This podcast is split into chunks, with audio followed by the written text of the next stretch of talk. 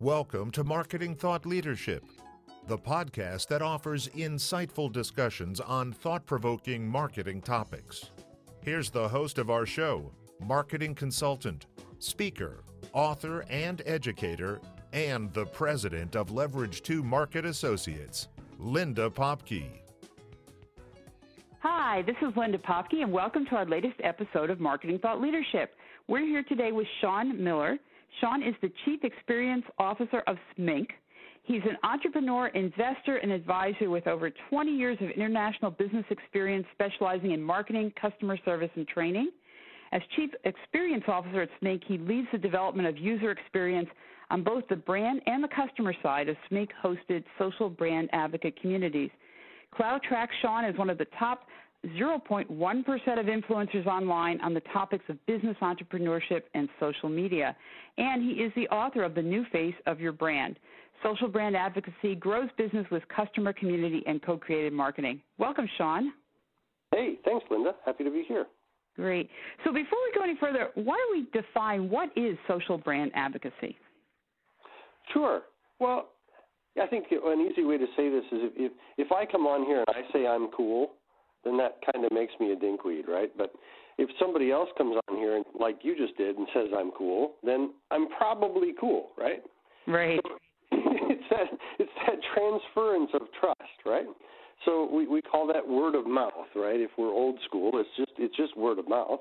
Uh, then what that means then when we talk about the jargon of social brand advocacy, what that means is it, it's connecting to customers, to uh, employees, to stakeholders in the community around what you do with your company, and igniting their word of mouth conversation about you and leveraging the social media engagement that we all are involved with every day to really expand the reach of those discussions beyond the time and space of the old 150 rule that we used to say uh, that people can influence.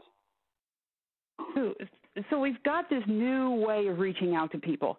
And part of the problem is that it creates a lot of noise. I've written a book called Marketing Above the Noise, and sure. everybody's trying to talk at once. And it's hard to hear, first of all, who are the real people. And we, we see that in the election, that everybody's talking about everything but it's uh-huh. also hard to pick out those good nuggets. So, how do you advise uh, really for consumers to tell the difference from paid influencers and, and non paid influencers and to really understand who the real social brand advocates are?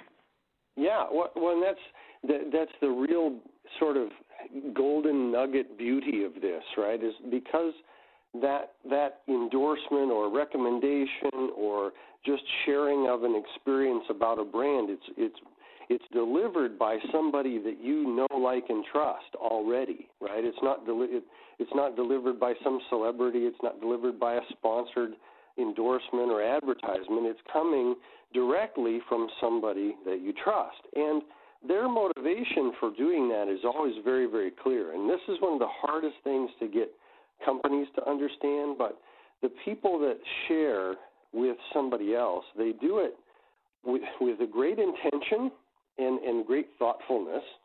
So they don't do it randomly or willy nilly. They don't add to the noise. They they uh, they make a recommendation or a share with a, a great deal of thought, and they they consider the risk or the potential risk to their social equity with that person if they screw that up. So they're very cautious about it. But the reason that they get over that fear and they do that is because they genuinely want to help people. And that's the that's the absolute clarity and the biggest difference between the word you used influencer, which I also use, but the word that we use here in terms of advocate is because somebody who's operating as an advocate, they're doing it because they genuinely want to help their friends and family. And we, we have such division and such distrust and such overwhelm in our in our culture today that the counter movement to that, which is really building in its momentum, is that people feel a genuine obligation to help their friends and family and people that they care about to find companies or brands that don't suck and can be trusted and that and they they, they get very adamant about making that recommendation to the brand that they know can be trusted because they, they literally are concerned about others being harmed by companies that in general they do not trust. You know, it's interesting. So we've come to this point now where it's this distrust of the the company, the brand, the product that is driving people to be advocates for companies and brands and products that they do trust. So it, it's kind of we, we we've come a long way from the old days of of advertising where we just all listened to to those 30 second, 60 second spots and said, "Oh, let's go buy that brand of peanut butter." Yeah, uh, yeah, and all of that all of that old school stuff about you know launching a com- campaign against a target audience to coerce people to do something right and all that old ad speak which is all military language from the past it's this is this is this is tired stuff. It's the language of of you know coerce and conquer. And this is not what people want. It's not what people are seeking. And, and, and it's one of the reasons that people are so distrustful of brands, and it goes all the way to the root of the language that we typically use as marketers. Sean, given that, that there's so much distrust going on in the world, and there's there's so uh, much concern about consumers and, and the brands and the products, et cetera, how do we go about converting a customer base into brand advocates without making it seem like we are participating in this kind of military metaphor and, and driving them to do what we want them to do? Right, right. So so the first thing that we have to do inside the company, right, inside our own company, and you, and you need a significant champion of culture of the company for this to be successful. This is natural to some younger companies, but it's a tough transition for some older companies.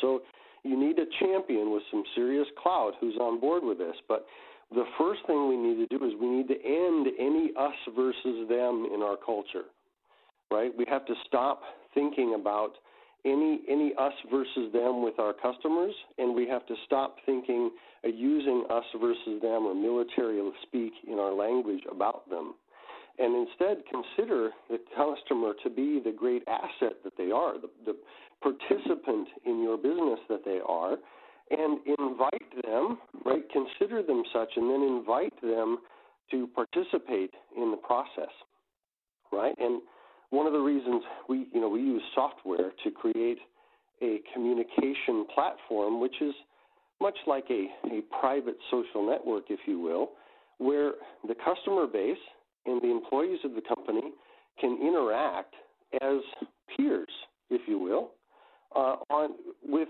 with the sing, you know a singular purpose of you know making an impact in the world for you know on behalf of the company right or around the company but it's it's a it's a total change of mindset and then a shift of communication. And so that's why I talk about then customer community and co-created marketing. Because if we really have the customers involved in product development, in improving our customer experience, in improving our marketing message, and spreading that message on our behalf, they're going to be excited about that. They're going to be engaged in that, and that behavior, that activity, that culture, it it's it's not like advertising campaigns. We don't turn it on and then turn it off and then turn on another one. This is like a volume knob, right? This is something that that is is on all the time. It's sustainable, and we can we can turn up the volume sometimes, but it's it's a long term play and it's a it's a cooperative co-creation play. So a complete difference in mindset and a complete difference in how we interact with our customers. Fascinating, and, and it's something again. I, I agree with what you're saying. I talked about this in my book, the importance of community and and customers and and uh, and content and not selling, but but participating and being part of the conversation. So I agree with what you're saying. Uh, who's doing this well? Do you have examples of companies that are doing a great job of this? Oh, there's some. You know, there, I think one of the great historical examples that that really helps people connect with this idea right away is the Harley Owners Group. Mm-hmm. that's, a, historical uh, example of of a group of customers. You know, uh, it's a it's a heck of a test for a brand to say, are you tattoo worthy, right? Right. so I understand that's an extreme example, but uh, you know, if you, if you take uh, such an extreme example as that, you know, you've got people that have identified with this brand with such passion that you know they they will you know what they they would physically confront you for riding a Japanese motorcycle, right? it was this is an offense to them, right? That you would do such a thing. Uh, so the, and and that has that really drove that company, uh, you know, through some some very very dark days, right? But having that that that core, uh, and and there's many many companies that do it, and many companies that do it in in a lot of uh, you know ways that you would not expect. Uh, another another famous case study is is the the Fiskars brand, and that's another famous case study. And Fiskars are the guys that make the yellow-handled scissors, right? Right. Right. Uh, Fiskars, you know, which you think, well, that's a cheap product. It's not anything somebody's going to be passionate about, right? But it's but those yellow, you know, those orange-handed handled scissors are core to uh, you know all sorts of crafting and DIY and sewing and all these home projects. And the people that are into that are really, really into that. So when they've been invited to participate in in the development of you know DIY and crafting and the culture and community around that, they've they've come together in what they call they they call themselves the Fiskateers. Fiskateers. they have a a very very strong uh, global uh, community of largely women in that case, right? But uh, of many different ages and many different passions, right? Be it sewing or scrapbooking or whatever. But that oddly they've rallied around these yellow, these orange, or I think it's yellow, but these uh, orange-handled scissors, and that that drives um, you know the the word of the brand, right? And it drives the word of the brand, and and there are many products affiliated, right, that allows them to be much more than just a scissors company. Got it.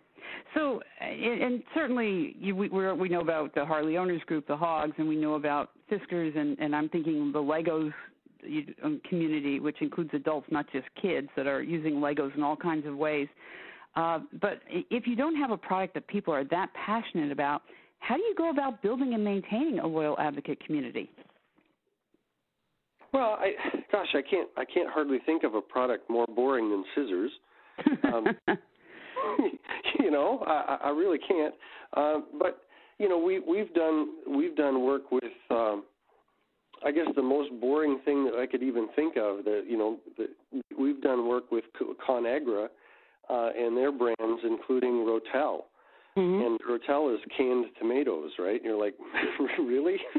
yeah.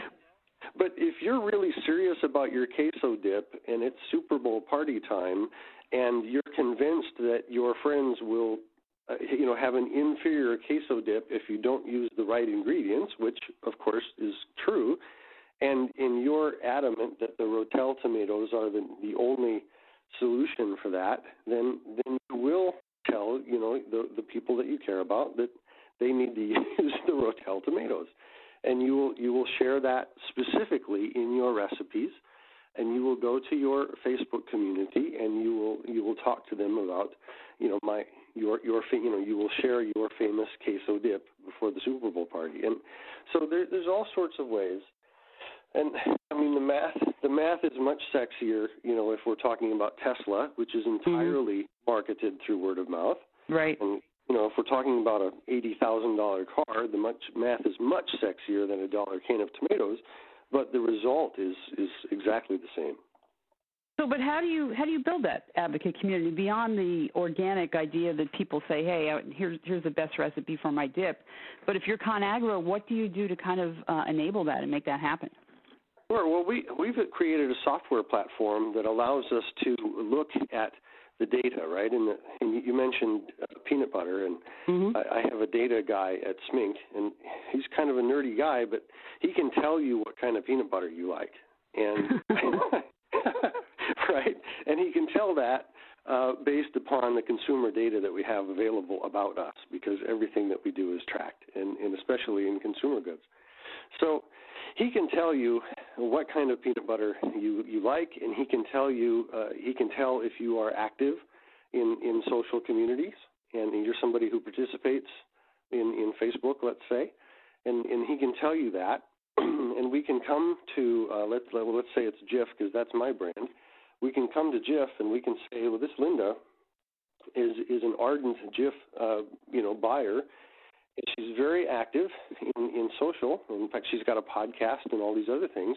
She might be quite influential. We'd suggest that you um, choose, you know, you invite her into this private community. And we, we can do that because of the data and the software technology that we have at Smink. That takes minutes, right? It, it literally takes minutes. Great, that's fantastic. And then what happens with that? Once you've done that, you you um, are helping the you know the companies that make these products to build these communities. But does that data ever get sold? Does it belong to the company? As a consumer, should I be concerned that you know what kind of peanut butter I like? Well, that's a whole other question about you okay. know hats and you know all that stuff. But the, the the the fact of the reality today is if you have a Facebook app on your phone, they know where you are at all times. They know what you're buying. That means that that is what it is. So yep. we either we accept that and move forward with with it, or or we go in a rabbit hole on that. So for a minute, let's say we accept that. Okay. And then if we're Jif, then what I think is the, one of the real beauties of this is we learned, and I'll and I'll keep I'll keep using Facebook, but what we learned in 2015 is that Jif may have invested significant time, energy, and resources over years and years of time in building a massive following on Facebook, which they Facebook taught them to call a community, right? Right. And then they pulled the rug out from under that and said, well, from now on, you can only talk to your community if you pay us for the right to access them. And they crushed that organic reach. Right. And earlier this summer, they threw a bunch of dirt over the grave of organic reach.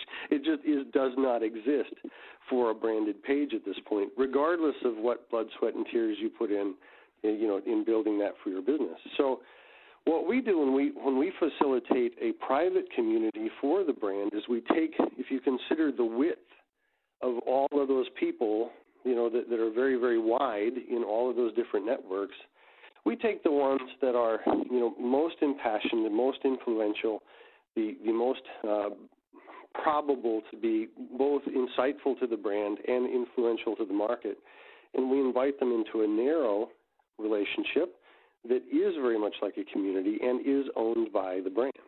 Okay. Brand then controls that. So does the brand still need to have a presence on the big wide network? Yes. But we believe that it's critical that they also move onto an online, you know, onto a private network. And and it's critical in the same way that, you know, if you had 6 million Vine followers 2 weeks ago, it's it's really freaking important today that you would have gotten their those people's email address at some point, yep. right? Yeah, because they're all gone now. so much for Vine has died on the vine. Yes. So, so yeah. the, the thing that we we need to recognize as as a user, and, and, and I mean I'm a passionate user of social media. I love it. But the thing I need to recognize is if I'm not paying to be on the platform, then then I then I am the product, right? I'm not paying to be there. I'm the product of that platform. So I need to recognize that as a user. And then as a brand that's trying to leverage that, we need to recognize that that's a publicly traded company. They're, they're required to grow revenue. And one fine way to do that is to control my ability to reach that audience. And right. that's what's done. And that's frankly what they should do so we, we, we shouldn't be upset about it. We, we should just accept what it is and find a better way to do it. And we believe one of those ways is to move them into a private VIP community. Got it.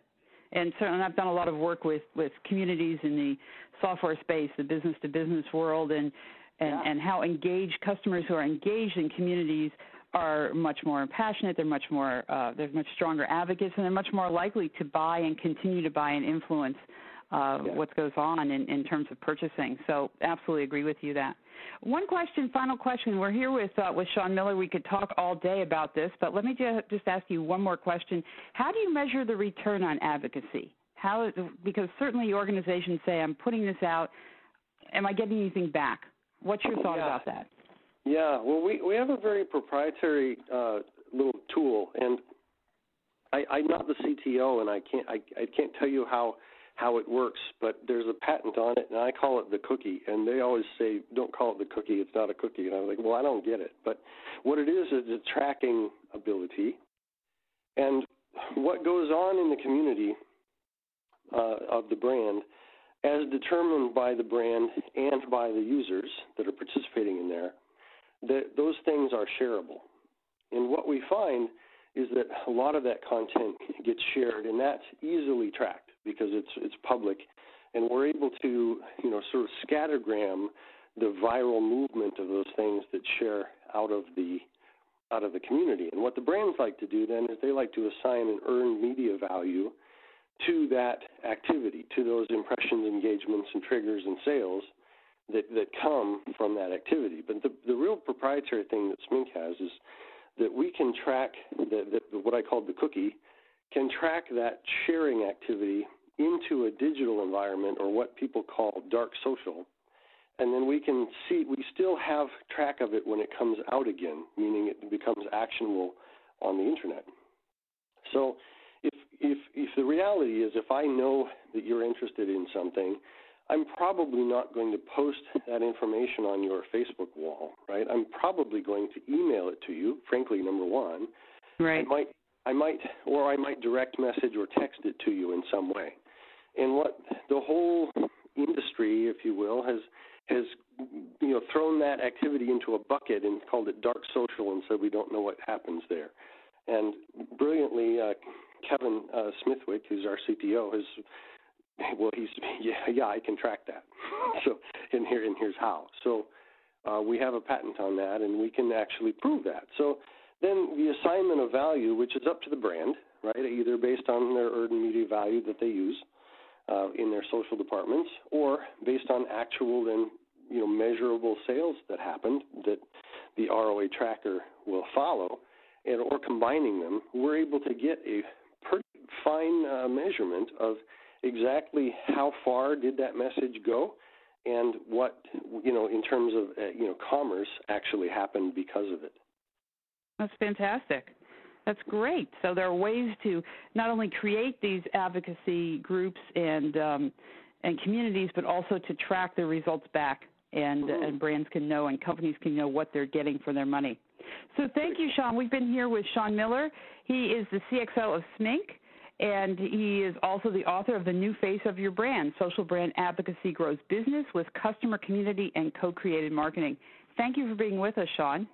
Hey, uh, thank you. And the last thought I'll leave you with is you, you can't put likes on a balance sheet. There's just no uh, where That's they go true. there. So we have to make these social activities actually measurable and, and tie them to the direct movement of the of the needle of the business, right? And that's what we're trying to do. Got it. Thank you, Sean.